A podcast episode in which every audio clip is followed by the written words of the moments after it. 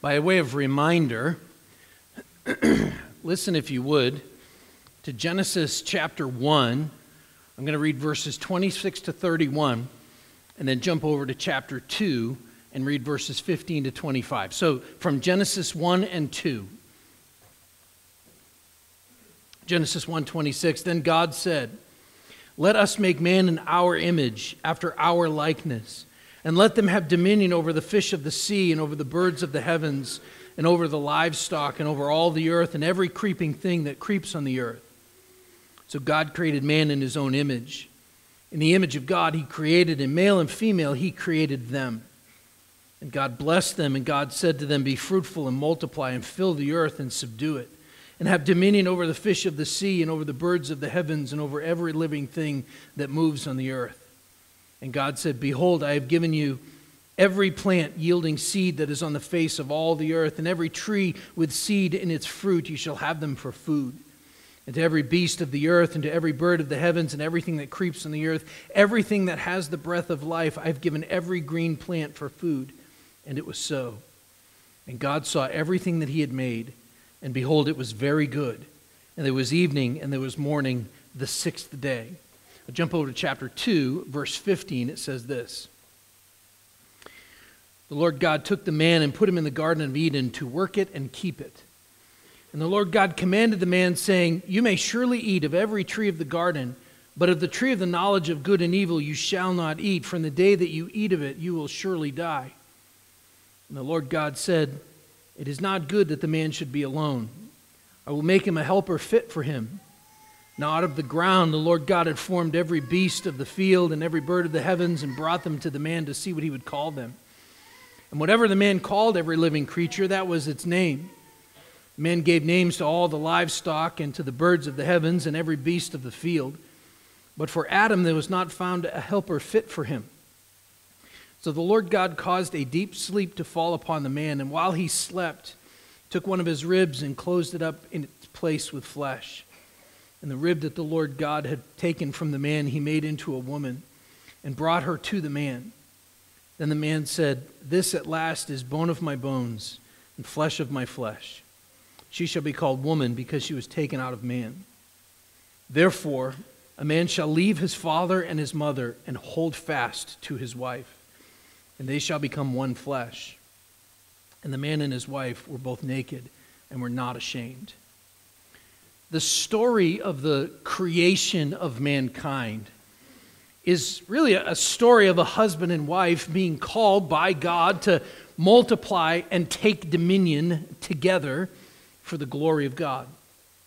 Each has a distinct role, each has distinct responsibilities, but they work together in a complementary fashion to accomplish the purposes for which God created them. Male and female, He created them.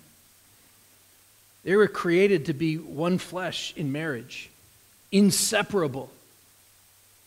When asked about marriage and divorce, Jesus quoted Genesis, and he says in Matthew 19, verse 6, So they are no longer two, but one flesh. What therefore God has joined together, let not man separate. So, if we put all of this from Genesis and Jesus' words there about Genesis, if we put it all together with what we have seen so far in our study of the book of Proverbs, the husband and wife are designed and ordained by God to build a, a heritage, to build a godly family legacy together. Keep that truth in mind as we work through today's passage in Proverbs chapter 31. So, this is where we're going to be today Proverbs 31, verses 10 to 31.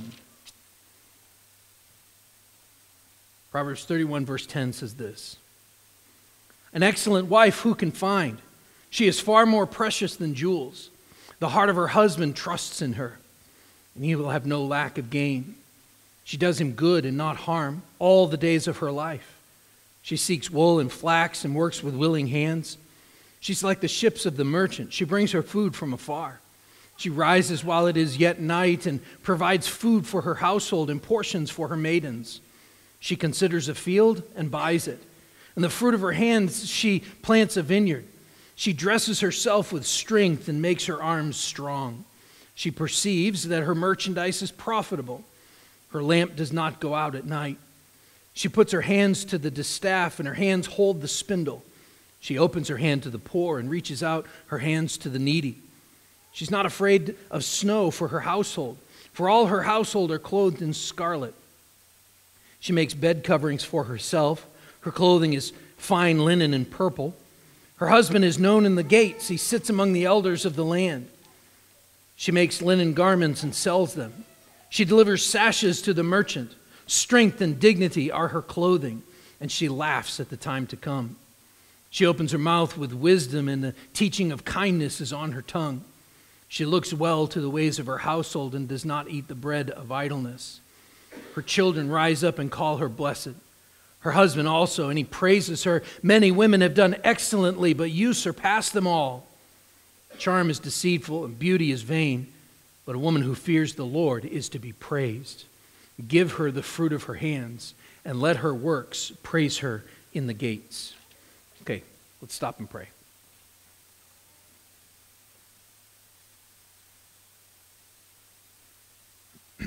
Lord, I pray that you would um, give us what we need today, that you would feed us from your word. I pray that we would have ears to hear and eyes to see, Lord, that we might behold wonderful things about your law. Father, we thank you for your word. We thank you that you have given us your spirit to help us to understand. We pray these things in Jesus' name. Amen. So, over this last month or so, we've done this sort of brief series looking at some various passages, mostly in Proverbs, and I've kind of I've called it family matters. Um, because we've been looking at this whole idea of family relationships and, and even legacy building in, in what seems to be an increasingly hostile world. A world that is especially hostile to the biblical concept of the family. So, a few times in this series over the last few weeks, I've mentioned the phrase high calling of a homemaker. And I hope that that has stood out to you. I hope that that rings in your ears. And today we're going to talk about it some. But we need to start really with what we're pushing back against. So, here's a question for you to consider as we think of these things How does the world view motherhood? How does the world view motherhood? Or for that matter, how does the world view wifehood? And even as you consider your answer, I should jump in and say that, that it's actually a mixed view. It's even a, a contradictory view. Here's what I mean the world, especially driven by social media, um, the world loves pregnancy announcements right? The world loves maternity photo shoots. They love gender reveal parties and weddings. Weddings are a huge business. And yet, the world is also doing its level best to destroy both marriage and family. All of those same things that they claim to love. If someone were to describe the world's view of motherhood and, and wifehood, one of the words that would probably be brought up is equality or, or equity. See, the world is pushing a satanic agenda that says that men and women are not inherently different, that both marriage and children are disposable and usually inconvenient unless unless they're used in such a way that gives power to the one that the Bible says is the weaker vessel. But it's actually worse than we think. Because Satan doesn't love women, he hates them. That's why he's using the world to, to blur and even androgynize sex or gender and the distinctions therein. And not just, not just in clothing, not just in the toy section at Target, not just in sports, but even in the workplace, where women are increasingly seen as preferable to men in, in all kinds of vocations. Where, in order to do that job effectively, they actually need to be seen as more manly and more masculine. See, the, the controversy of women in combat, that didn't actually start with women in combat. In fact, let's back up. I, I don't want to lose you, but listen to this offensive passage of Scripture. It's 1 Timothy chapter 2, verses 9 to 15. The world hates this. Paul writes, Likewise, also, that women should adorn themselves in respectable apparel, with modesty and self control, not with braided hair and gold or pearls or costly attire, but what is proper for women who profess godliness with good works. Let a woman learn quietly with all submissiveness. I do not permit a woman to teach or exercise authority over a man. Rather, she is to remain quiet. For Adam was formed first, then Eve, and Adam was not deceived, but the woman was deceived and became a transgressor. Yet she will be saved through childbearing if they continue in faith and love and holiness with self control. Sometimes we, we read that and we almost feel like we need to apologize for it. But consider, consider the opposite character qualities of the woman that's described there. The opposite of that woman is one who is attention seeking, one who is unrestrained, and even we could say loud. And by loud, I mean, I mean boisterous, speaks up to selfishly demand her own way. Proverbs chapter 7, verse 11 says of, of that kind of woman, she is loud and wayward, her feet do not stay at home. And so, in this sense, Satan loves loud women. Women who fight for equality by, by constantly putting down men, whether it's her husband or someone else's husband, her pastor, her elders, her employer, whoever. And by loves, when I say Satan loves women like that, I really mean that he loves to use those loud women to destroy God's good institutions of marriage, the family, and the church. Now, to be clear, he also uses weak and apathetic men. He also uses loud and abusive men, as well as any other thing at his disposal to destroy anything God has called good. So I'm not just picking on the ladies today. We're going to a specific place, Proverbs 31. See, there are plenty of men who are also being used by the spiritual forces of evil in the heavenly places to tear down the family, to tear down the church. But our daughters and our wives are very specific targets. And in the name of equality and equity, they are being sought after. They are being fed lies and they are being destroyed. The devil working through and in conjunction with the world, is focusing all of the combined efforts of the world, the flesh, and the devil, it seems, on eliminating God's design. Male and female, He created them. He's doing this not only by having men dominate women's sports or eliminating the perceived need of fathers in a family, but also by bringing girls and women into into certain roles and even professions that have historically been seen as being reserved for men. So think here of soldiers, of law enforcement, of personal security, uh, other like professions, even the clergy. Frequently seen, these professions that are frequently seen as either physically demanding jobs, but really they're jobs that bring with them a real authority and so, am, am I saying that women shouldn't do certain jobs like being a roofer, for example, or working with concrete? Not really. What I am saying is that the world, doing the work of Satan, continues to tell women to be masculine, while at the same time telling men that their toxic masculinity is the source of all kinds of problems. So please, just be more feminine. But as Christians, as Christians, we need to know what the Bible actually teaches about these things.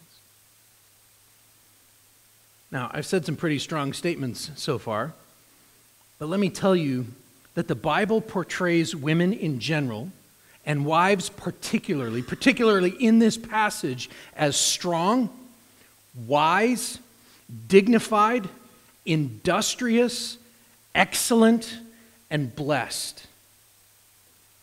Now, we're not going to go too far into this today as we look at Proverbs 31, but this, this final section of the book of Proverbs is actually structured poetically. It, it's an acrostic, actually. Um, as it was originally written in Hebrew, each verse begins the next letter of the Hebrew alphabet. You need to keep in mind that this is actually poetry, okay? So keep that in mind.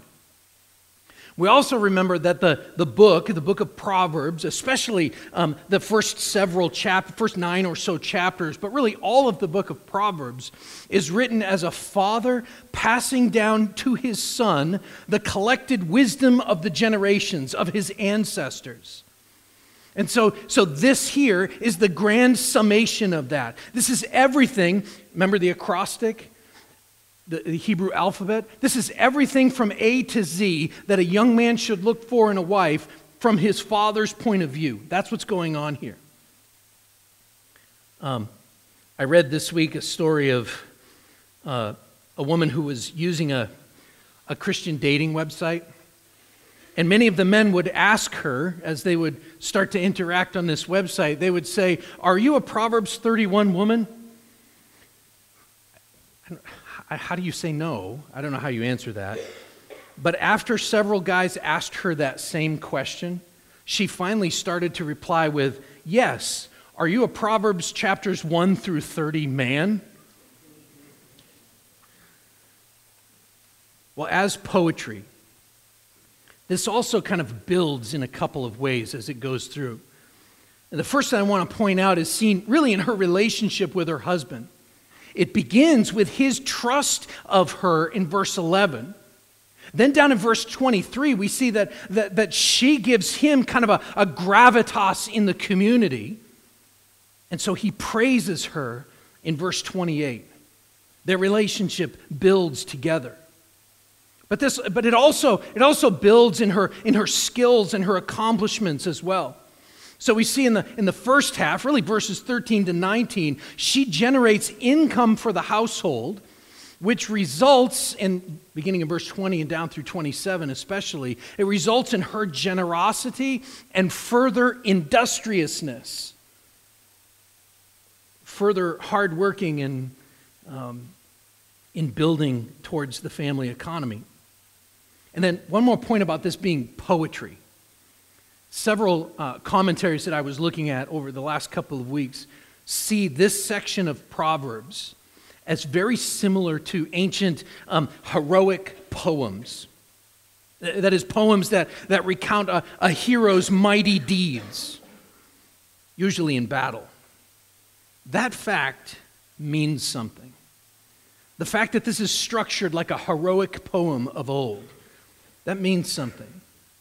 Remember, we're in a spiritual battle. As Paul will write in Ephesians chapter 6, we do not wrestle against flesh and blood, but against the rulers, against the authorities, against the cosmic powers over this present darkness, against the spiritual forces of evil in the heavenly places. And one of the ways in which we wage war on this present evil age is by following God's pattern of family and household life that we see set in Scripture. So the family is under attack. So, marriage and, and gender roles, and gender is not even a very good word, sex roles are under attack. Then gird up your loins with the truth of the Bible regarding how the family is to live and to operate and be ordered. So, as we consider applying all of this wisdom, all of the wisdom given to sons as they work to become men, or the, the wisdom that is passed from one generation to another. Really, all of Proverbs should be able to be summarized in, in Proverbs 24, verse 27, which says this Prepare your work outside, get everything ready for yourself in the field, and after that, build your house. And after that, build your house. So the idea is that the young husband has established his household on a sound foundation.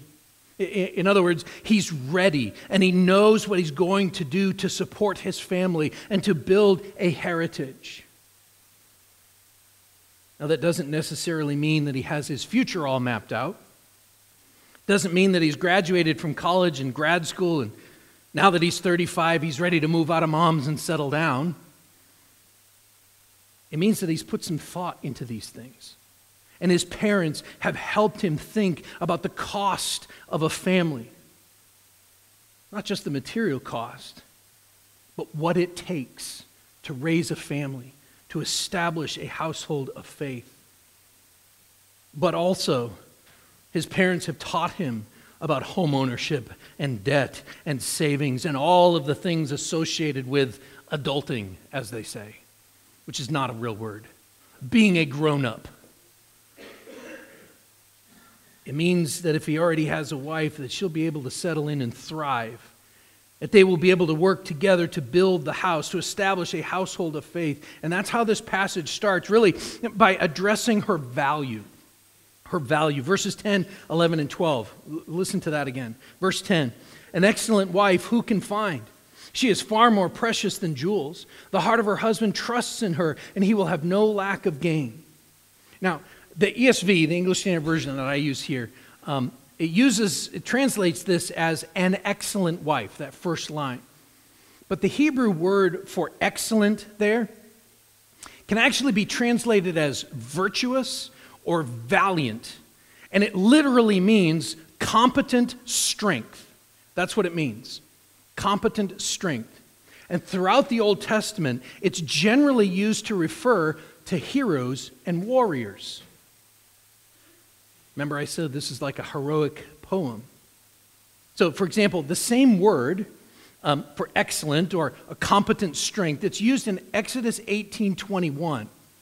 And in that passage, uh, Jethro, Moses' father in law, is giving Moses advice for choosing leaders for the newly redeemed nation of Israel. And he says this He says, Moreover, look for able, that's the word, able men from all the people, men who fear God, who are trustworthy and hate a bribe. And place such men over the people as chiefs of thousands, of hundreds, of fifties, and of tens able men, men of competent strength, excellent men. This hints at the idea of um, kind of membership in a select group of people. Moses should choose elite men to help him lead the nation. So a father would say to his son, So, my son, you should also choose a similar type of woman to be your wife to help lead your household. He starts off there by asking a question An excellent or virtuous wife, who can find? Who can find? The answer to that question isn't no one can find a wife like that. That's not the answer to the question. In fact, um, she has been found by her husband, or rather, we could put it this way she has been given to him as a gift from God. Back in chapter 19, verse 14, Proverb 19 says this House and wealth are inherited from fathers, but a prudent wife is from the Lord. And God, God gives his people good gifts as an answer to their prayers. James chapter 1 If any of you lacks wisdom, let him ask God, who gives generously without reproach, and it will be given him. But let him ask in faith Every good gift and every perfect gift is from above, coming down from the Father of lights, with whom there is no variation or shadow due to change. But her value, the value of this excellent, valiant, strong wife, her value isn't, isn't simply found in her rarity. Who can find a wife like that? Only a few. Her value isn't found simply in her rarity or scarcity or even that she is a good and perfect gift from the Lord. It goes even further because it then says the heart of her husband trusts in her. That's a remarkable statement to find in the Bible. That's a remarkable statement to find in the Bible. Do you know why? Because Scripture repeatedly warns against trusting in anyone or anything except God Himself. Psalm 118, verses 8 and 9 says, It is better to take refuge in the Lord than to trust in man. It's better to take refuge in the Lord than to trust in princes. Psalm 20, verse 7, similarly, some trust in chariots and some in horses, but we trust in the name of the Lord our God. And that type of thing is all over the Bible. But the reason that she is trusted is because she is a gift from God. And that, that, that exception, that exception uh, to the, to the rule actually elevates the, the excellent, the valiant wife to the highest level of, of both spiritual and physical competence in her role. Can you see the value of, of this wife to her husband? It, it, it goes like this Trust in God first and foremost. Trust in God first and foremost and pray to Him and ask for an excellent wife or that you would be an excellent wife. And when the Lord provides an answer to your prayer, trust the wife the Lord gives you. And after that, comparatively speaking, trust no one. trust your wife, men. And after that, besides trusting in the Lord and trusting in your wife, don't trust anybody. This claim in these verses that implies a, a solid and godly relationship between husband and wife, doesn't it? it? It implies that God is at the center of their marriage. It means that in battle, this, this, ex, this valiant wife, she continues to prove herself to be excellent, to be valiant, to be trustworthy, to be competently strong, to be able. It means that she's not complaining about him behind his back, even to her mom or her best friends. She wants him to succeed. She is constantly praying for him to succeed, to prosper. She supports his endeavors while lovingly telling him the truth. Listen, the, the heart of the husband who trusts his wife, the heart of the husband who trusts his wife listens to her feedback when she says things like, no, I'm not sure we should buy that. he listens to her feedback when she says, No, I don't think you should pursue that business or that investment opportunity or that job. He listens to his wife when she says, You're being an idiot. Stop it. And when she does that lovingly. It doesn't mean that he always just does what she says, but that he listens and values her feedback above all others. And on that point, I cannot overemphasize verse 12 enough. Verse 12, she does him good and not harm all the days of her life. He has to trust that. He trusts that. That word good, she does him good, that can be such a generic word, right? But it's defined really by the rest of this. It's defined by all the work that she does in the next verses 13 to 27 for the rest of the chapter, practically. So let's look at her work. The first half, verses 13 to 19, the first half of this section lists the contribution that an excellent wife makes to the family economy. So it's, it's really these, these verses 13 to 19. Let me, let me read these again. Verse 13. She seeks wool and flax and works with willing hands. She's like the ships of the merchant. She brings her food from afar. She rises while it is yet night and provides food for her household and portions for her maidens. She considers a field and buys it. With the fruit of her hands, she plants a vineyard. She dresses herself with strength and makes her arms strong. She perceives that her merchandise is profitable. Her lamp does not go out at night. She puts her hand to the distaff, and her hands hold the spindle. So let's face it building a, a legacy or a heritage is expensive, right? Frankly, buying a home, raising a family is incredibly expensive. It's not getting any cheaper. There are many ways to do good in this sense, the work that is listed here. Some wives, excellent wives, might produce an income either by, by working outside the home or starting some kind of small business, while others might, might redu- work to reduce or even eliminate some of the household expenses. And if you've been married for a while, you've noticed that those things are likely to change and develop over the years. So, for example, when a, when a couple is just starting out, they might need two incomes or even just a supplement to his income. But we understand that things often change when the kids come along, right? And when the kids are little, the work and the contribution that mom brings to the family, uh, to the family e- economy, so to speak, are different than when the kids have grown. But listen, look at this example here that um, I almost said the Apostle Paul, the writer of Proverbs, gives us. Um, verses 13 to 15, this wife produces clothing from scratch.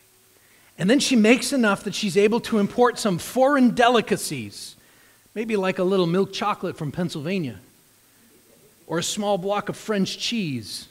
Doesn't say. In our day, anyone can kind of simply go to the grocery store and buy all kinds of different foods. That's not really the point.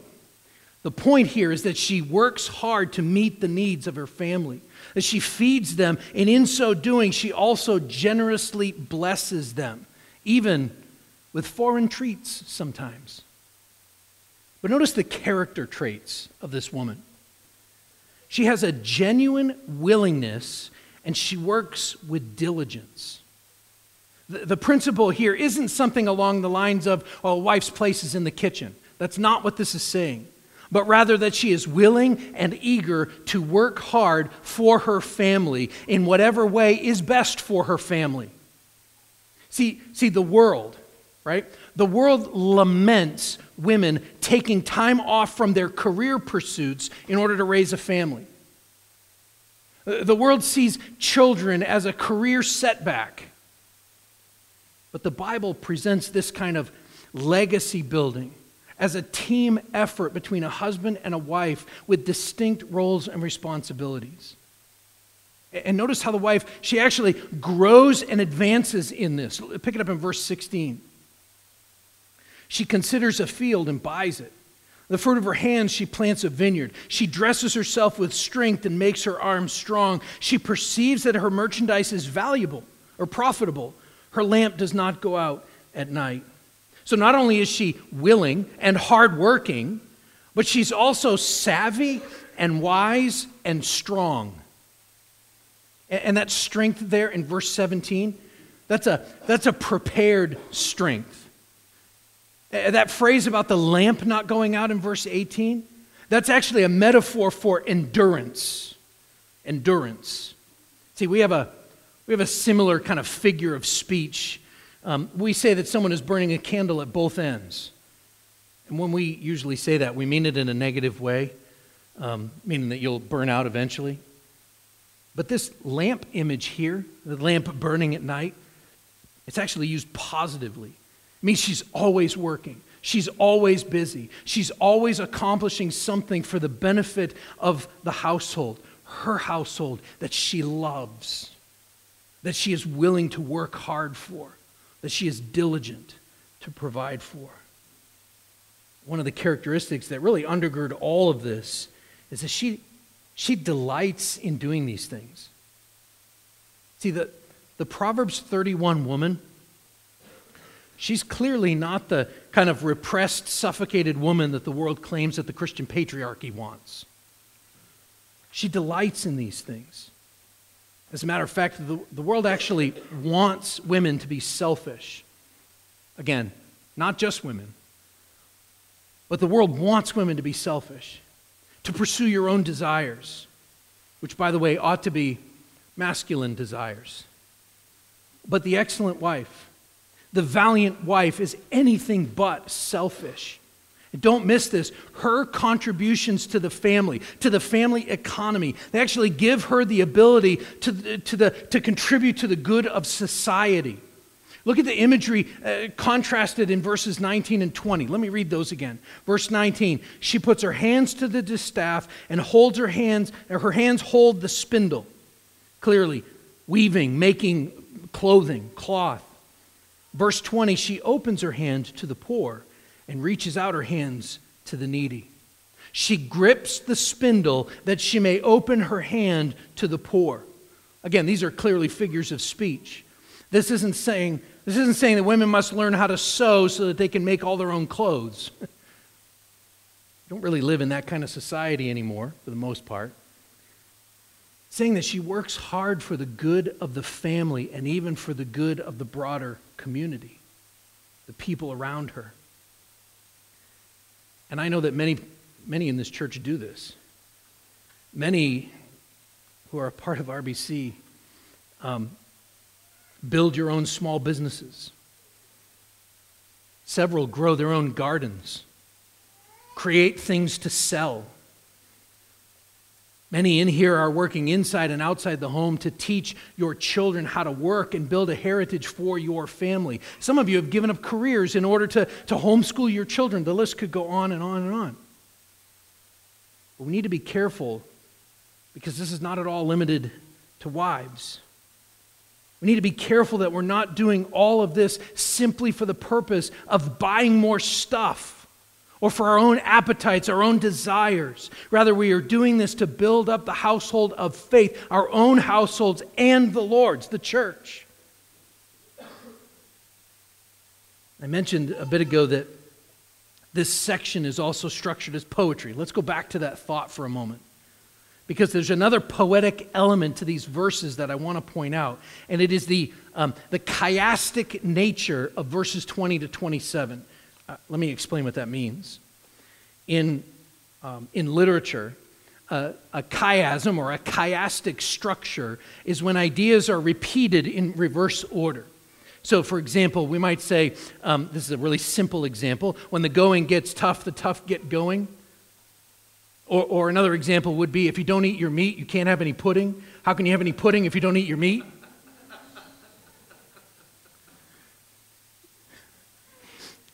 Thank you to the two of you who understood what that was. Sometimes in a chiastic structure, there's a central point right in the middle, um, right between the two mirrored statements, and that central point is the focal point. That's actually what we see here. So here's what I mean. Let me, let me let's walk through this. Verses 20 and 26 are the outside points that are pointing at each other. They're shi- mirrors shining on each other, and they give credibility toward one another. So read verse 20 says this. She opens her hand to the poor and reaches out her hands to the needy. Verse 26 Strength and dignity are her clothing, and she laughs Sorry, that's 25. She opens her mouth with wisdom, and the teaching of kindness is on her tongue. She opens her hand to the poor, reaches out her hands to the needy. She opens her mouth with wisdom. The teaching of kindness is on her tongue. Those things give credibility toward one another. Can you see the sort of mirror there? Her wise words inform the work of her hands, and her good deeds give credibility to her words. So even though the words aren't repeated, the ideas are. They're shining back on each other. So take it in a step. Verses 21 and 25. Verse 21. She's not afraid of snow for her household, for all her household are clothed in scarlet. 25. Strength and dignity are her clothing, and she laughs at the time to come. Both of those verses are, are saying that she is confident and prepared for the future, no matter what it brings, even a snowstorm. Moving again, verse 22 and 24. 22. She makes bed coverings for herself. Her clothing is fine linen and purple. Verse 24. She makes linen garments and sells them. She delivers sashes to the merchant. This is clearly connected with the other verses, 21 and 25. She's sewing and making things. And it explains the, the source of her confidence. Her family is taken care of, it is saying. The picture here is that she is prepared for the cold winter. And so, in this example, she has made blankets for herself and for her family. And she's also made some to sell. She has, she has generated a supplemental income needed for the off season. Her home is protected and fortified. And that brings us to the center of the chiasm, which is verse 23. Her husband is known in the gates, and he sits among the elders of the land.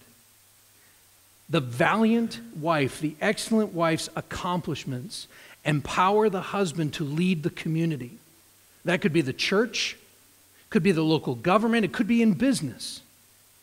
This is an, an excellent and valiant wife. one who aspires to work alongside her husband for the glory of God and the good of the family.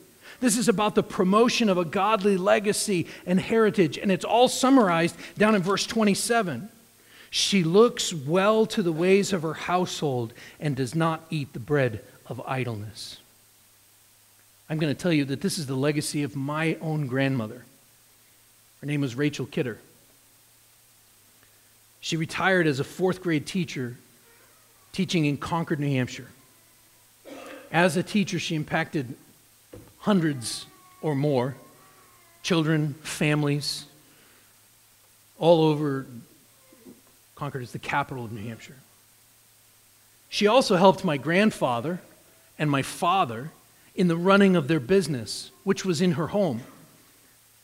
Frequently, she would step outside, no matter the weather, after teaching all day, to pump gas, to talk with customers. She always had a massive garden. She always kept the lawns perfect.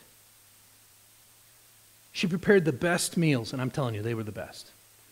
She prepared the best meals. And she kept the plates hot when the men, grandpa, dad, and then for a little while me, when we weren't able to come in until late at night because we were out plowing snow or dealing with a breakdown or frequently car accidents when dad had his towing business. But most importantly, she loved Jesus Christ, her faithful Savior. And she instilled that love in her children and especially in her grandchildren. She insisted that we read the Bible and go to church. And when she died, and I preached at her funeral at the Center Barnstead Christian Church, the church was packed with community members who knew her legacy very well. Because when she'd go out to pump their gas, we had a gas station. When she would go out to pump their gas, she would talk with them and just be kind. Sometimes she'd bring vegetables from the garden. When you got a thousand zucchini, you got to give them to somebody. And the community of Barnstead, New Hampshire saw her kindness. And that legacy lived on. And really, it starts to get at this final and important piece, and that is her praise. Her praise. Look at verses 28 to 31. Her children rise up and call her blessed. Her husband also, and he praises her. And this is what he says Many women have done excellently, but you surpass them all. Charm is deceitful and beauty is vain, but a woman who fears the Lord is to be praised. Give her the fruit of her hands, and let her works praise her in the gates. A woman like this, a mother, a wife, a grandmother, she's praised by her children. She is praised by her husband. Many women have done excellently, but you surpass them all. A woman who has worked for herself, who has forsaken motherhood and wifehood in order to pursue a career or to build a name for herself. What's her funeral like? Again, you could say the same thing for a man. But what's her funeral like? What legacy does that woman leave? Who rises up and calls her blessed? But this woman, who has worked so hard for others, for her family, who has worked alongside her husband to build a household into a household of faith. She's given the credit she has earned, even by the community. Verse 31 Give her the fruit of her hands and let her works praise her in the gates, in the city gates. Above all, look at the end of verse 30. I think this is the most important verse in this passage. The woman who deserves the most praise is the one who fears the Lord. Verse 30 Charm is deceitful, beauty is vain, but a woman who fears the Lord is to be praised. The fear of the Lord is the beginning of knowledge. The fear of the Lord is the beginning of wisdom. Fools despise wisdom and instruction. But not this mom, not this wife. to be a homemaker, whether that means you work outside the home or not, that, that actually is probably irrelevant. But to be a homemaker is a high calling from the Lord. And it brings with it great responsibility and an even greater blessing. To be a godly homemaker is to be a woman worthy of praise, and it is a calling to which we should not discourage or work against. That's what the world is doing. Rather, we must encourage and promote this both to our sons and to our daughters for the glory of God and the good of His people. The woman who fears the Lord is to be praised. Pray with me.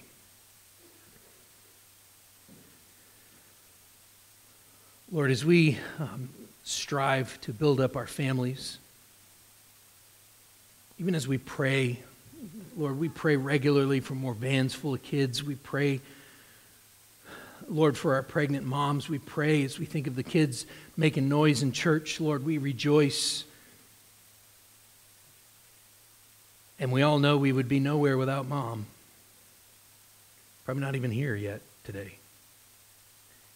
And so, Lord, we rejoice that you have brought so many godly women into our lives and into this church, some with children and some without, some married and some not, who use their gifts to glorify God. Father, we pray for our daughters and our wives today, Lord. As, as the men in this church, I pray for our daughters and our wives, our granddaughters. Father, that we would be a people who love your word so much that we would care for and protect our little girls, that we would bring them up in the fear and admonition of the Lord, that they might be godly godly women who fear the Lord, that we might rise up and call them blessed. Father, we are blessed in this church because of the moms that you have given to us. I pray that we would not take these things for granted. And even as we come to the table, Lord, we know that all of this is because of the work of Christ. That even though it can be easy to just say, be a good mom, work hard, be a good dad, work hard. We're not just simply building a name for ourselves, but we are doing these things for the glory of God because of what you have done for us. And so we come with thankful hearts, Lord, that we are a part of the household of faith because of Jesus Christ and his work on the cross. And so, as we eat and drink and so proclaim his death until he returns, Lord, we pray that you would give us the strength and the courage to stand strong, to follow your word, and to keep our eyes set on our faithful Savior. We pray these things in Jesus' name. Amen.